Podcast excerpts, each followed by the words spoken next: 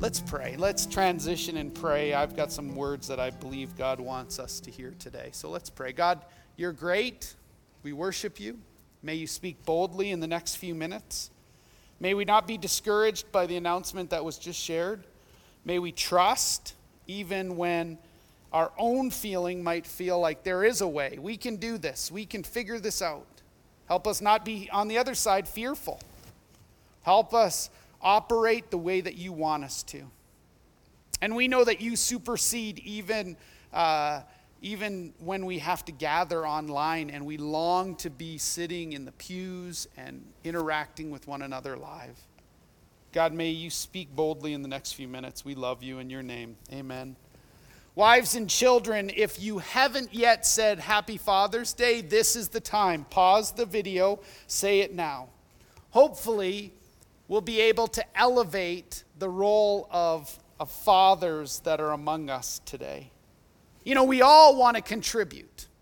We all want to be people of, of contribution. In, in sports, every team has an impact player, someone who changes the complexity of the game, someone who can lead the, the charge for the team and the team follows. Usually, these people aren't the highest paid players, but the ones who have the biggest hearts. Well, you might be asking, who has made an impact in Matt's life? You know, there's many people that I could identify as, as I go along that have made a difference in my spiritual walk. One of them would be my dad. My dad has been a small group leader at the church that they have attended for 30 years. My mom and dad have reproduce themselves in hundreds of people as they've had groups reproduce themselves. My dad was very successful in, in oil and gas before his retirement, but he didn't finish high school. My dad is someone who is a risk taker. He moved our family from Ontario to the West, not ever living in a city that was bigger than 25,000 people. So, my dad is a huge influence on, on my life, but the other person that is a huge influence was my grandpa.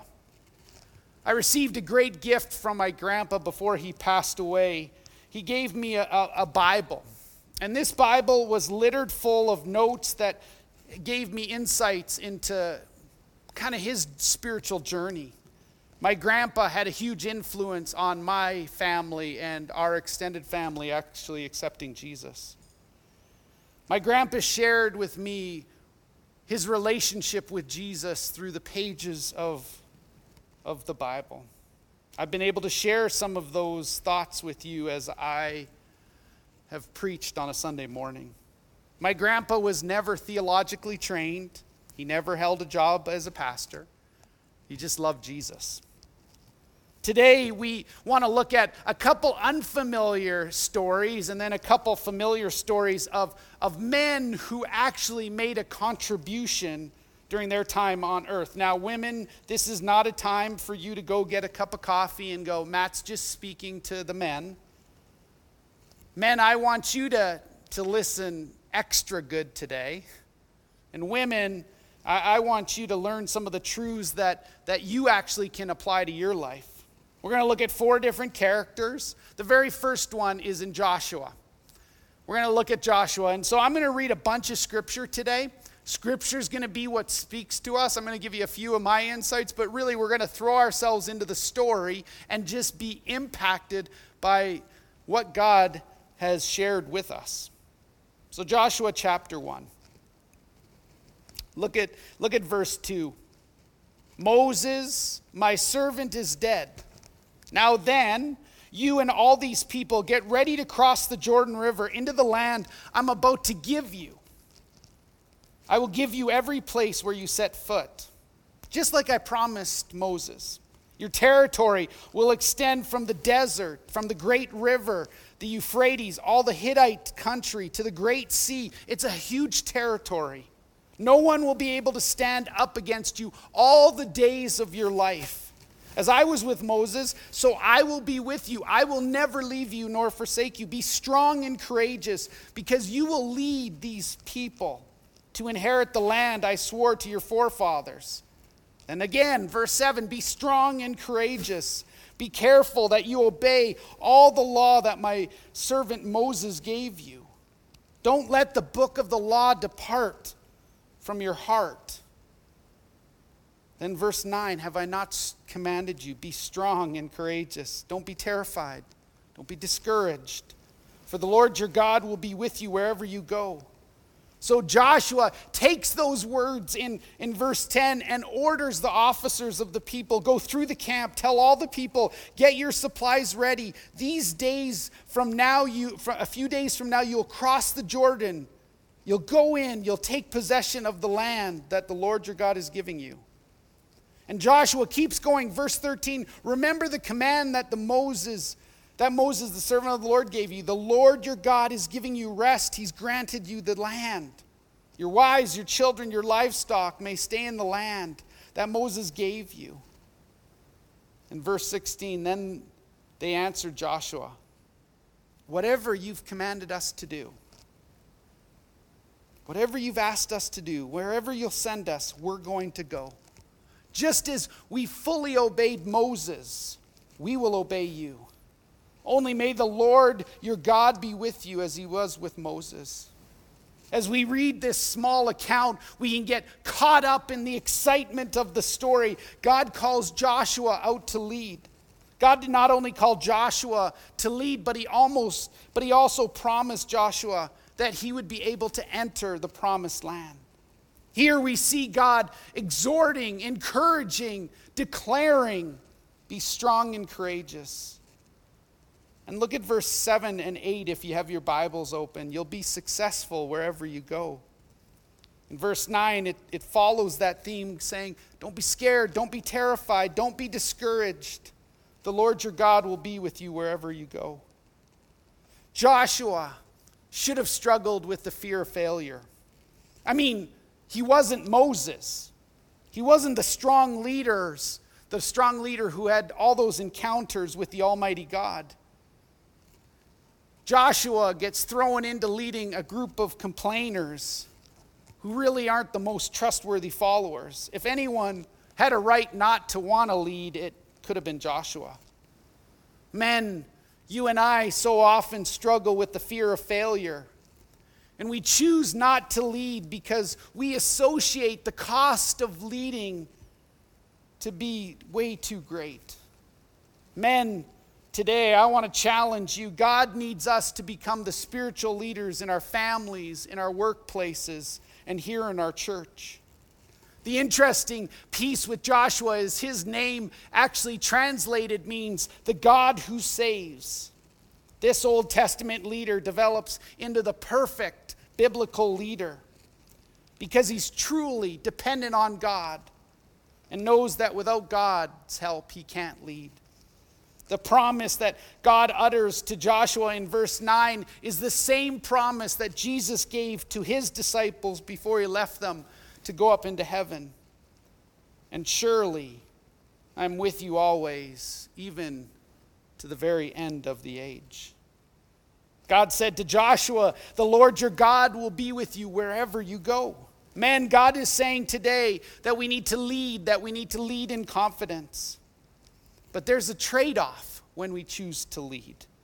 In Joshua 1 7 and 8, God explains to us this, this trade off.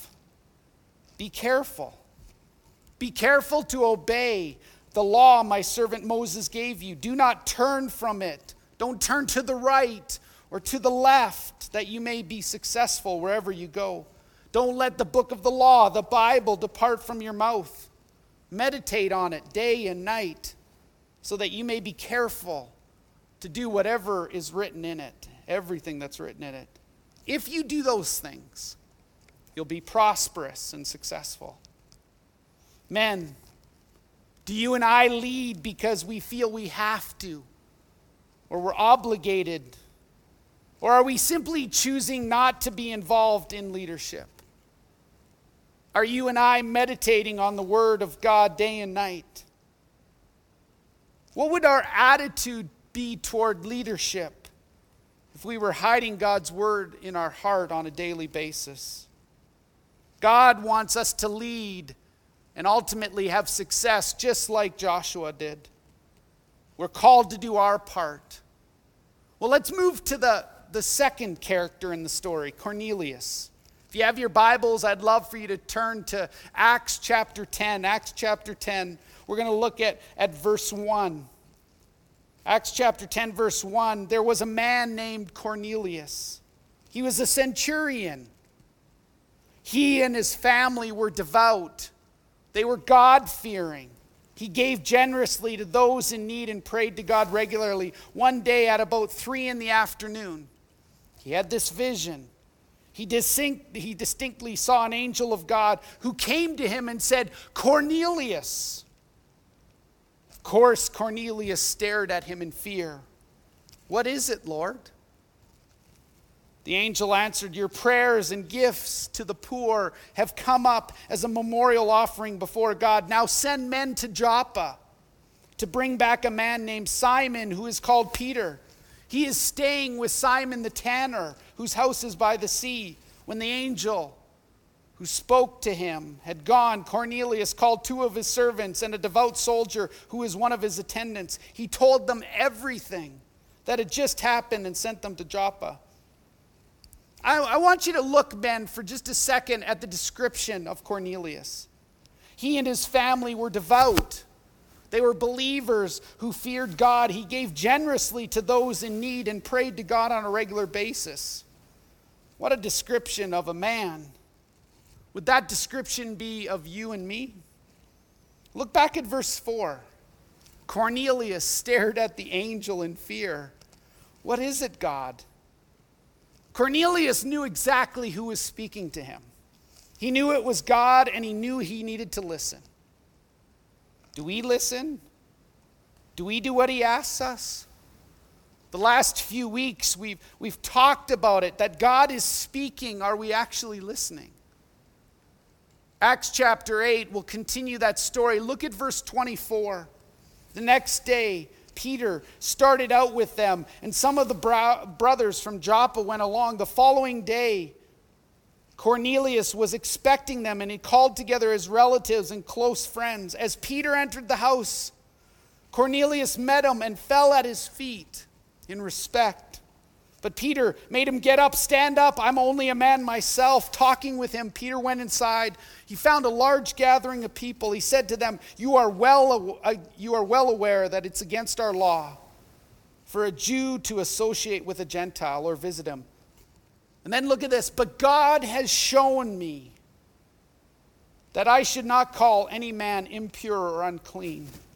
So when I was sent for, I came without raising any objection. objection. May I ask why you sent me? Cornelius answers this Four days ago, I was in my house, I was praying.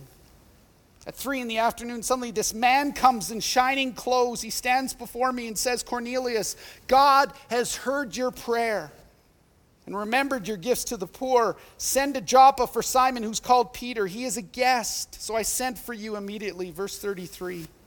It was so good for you to come. Look at Cornelius' words. Now, we're all here in the presence of God to listen to everything the Lord has commanded you to tell us. Then Peter began to speak. I now realize, Cornelius, how true it is that God does not show favoritism but accepts men from every nation who fear him and do what is right. You know the message God sent to the people of Israel, telling the good news of Jesus, the peace of Jesus. Doesn't that picture perfectly describe the family of God? Peter struggles with coming because of a tradition that exists in the Jew Gentile law. God convicts him and tells him that he needs to go see this man. I love this description of Cornelius found in verse 22. We have come from Cornelius the centurion. He is righteous, he's God fearing, he is respected by all Jewish people. He's a, a, holy angel told him to have you come to his house so that he could hear what you have to say.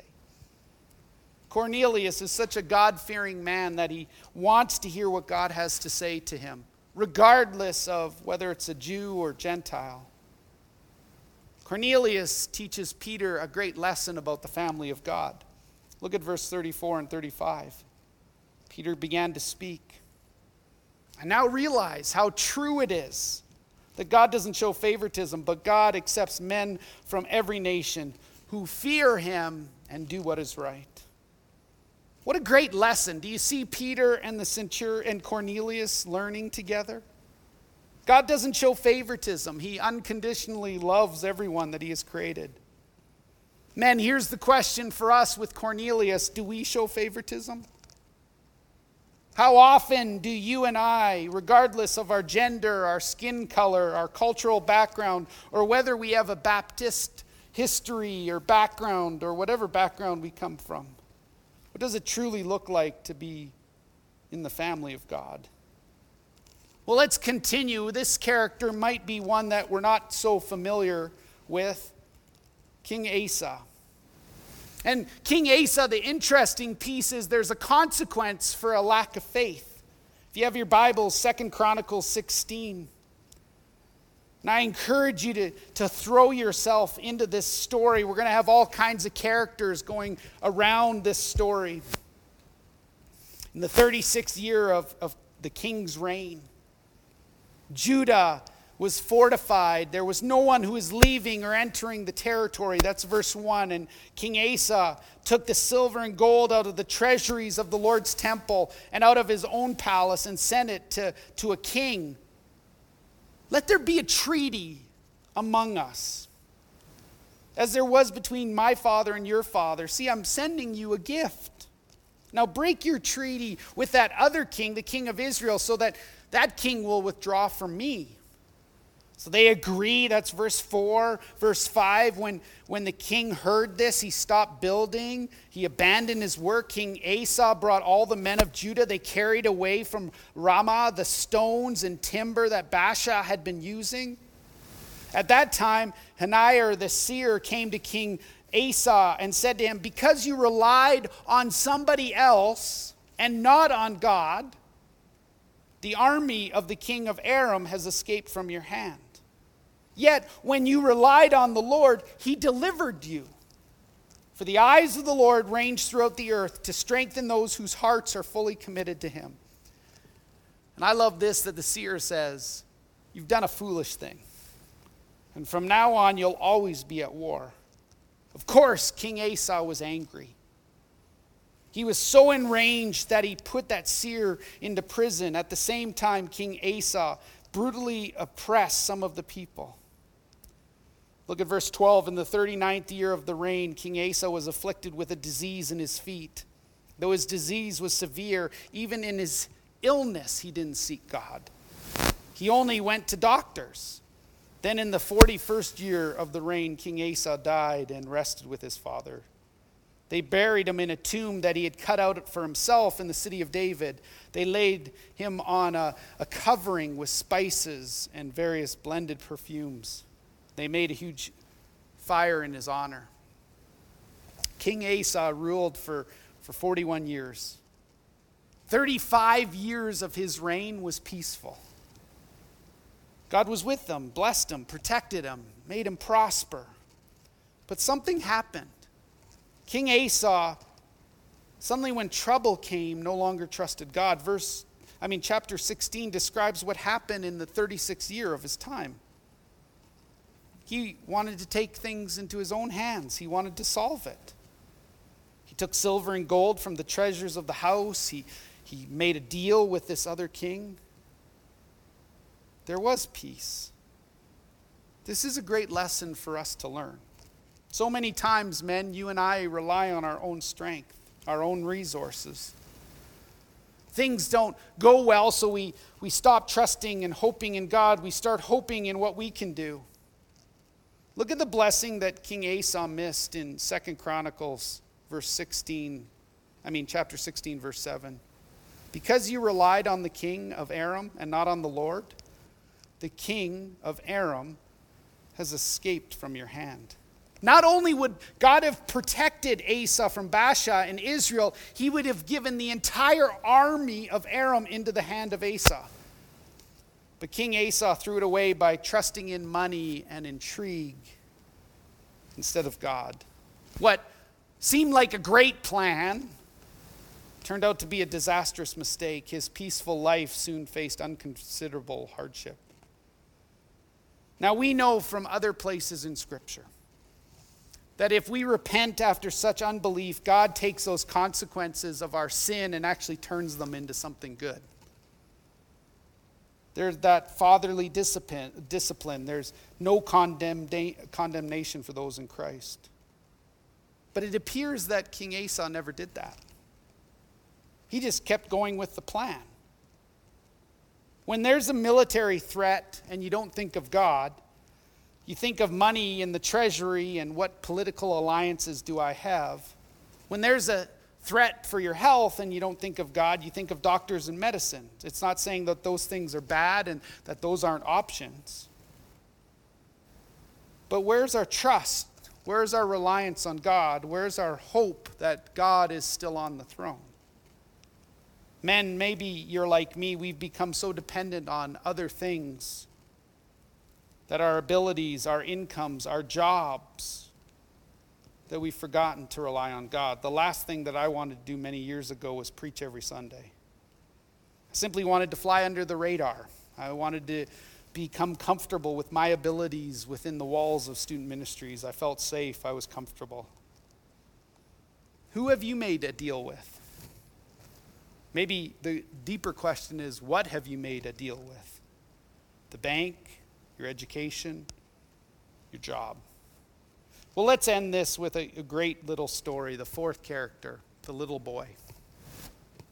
Here we learn about submission and giving what we can. If you have your Bibles, John chapter 6.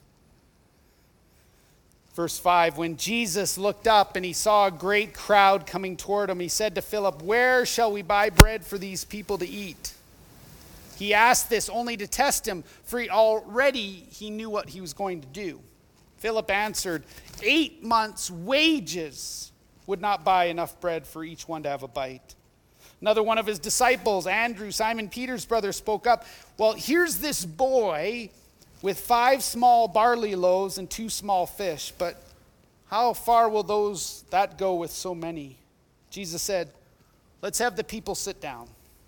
There was plenty of grass in that place. The men sat down, about 5,000. Jesus took the loaves, he gave thanks. He distributed it to those who were seated as much as they wanted. He did the same with the fish. When they had all had enough to eat, he said to his disciples, Go out, gather all the pieces that are left over, let nothing be wasted. So they gathered them and filled 12 baskets with the pieces of five barley loaves left over by those who had eaten. Do you see what man's response is? The disciples are running around, they're frustrated, saying, We don't have enough money. How will we organize these people? How often do you and I run around when God already has the answer, the solution for us? Maybe you look at this story and you just need to ask yourself, what would be my response? Would I respond like that little boy who came out of the crowd just to volunteer his little meal that his mom had sent with him? Men, God wants you to impact your family, your workplace, our church. But He needs you to step out first. Not because you have something great to offer, but because God wants to use you. Men, it has been way too long that we as men have not led. We have not led in our homes, we've not led in our workplaces, and we certainly haven't led in our church. God is waiting patiently to use you. Will you step out and be counted? Well, let's do a little review here. Could you be like Joshua, who was told, just be strong and courageous? God will give you success. I don't want you to be like Moses. Can you be like Cornelius, who didn't listen to what tradition told him and he wanted to hear what a man of God wanted to tell him. Can you be the opposite to King Asa, who was way too dependent on his own abilities and his own way to, to negotiate that he just left God out of the equation? Or can you be like the little boy who is willing to give up everything to God, even though it seemed really small? Men, today, do you want to be a group of men who make a lasting contribution on the world that we live in? Let me pray. God, thank you for the opportunity that we had to gather today. God, we thank you that you are a God who continues to speak to us. For my male friends out there, God, may you cause us to stand up and be counted. May it not simply be just us who watch from the sidelines, but may we truly be people who are on mission for you. We love and adore you. You're a great God. We ask all this in your name. Amen. I want to thank you for joining us. I, I want to pray just a simple prayer benediction over you as, as you go into your week this week. I do want to say that you want to join us next Sunday for, for Pastor Trent. He's going to finish this 3C talk on what's our call? What does that look like in our life? So let's pray this prayer benediction over you. God, as you penned in the pages of Scripture, may the Lord's face shine upon you. May the Lord give you peace. And may you be reminded this week that there's a loving Father who sent his Son to die for us so that we could have eternal life. We love and adore you. We ask all this in your name. Amen.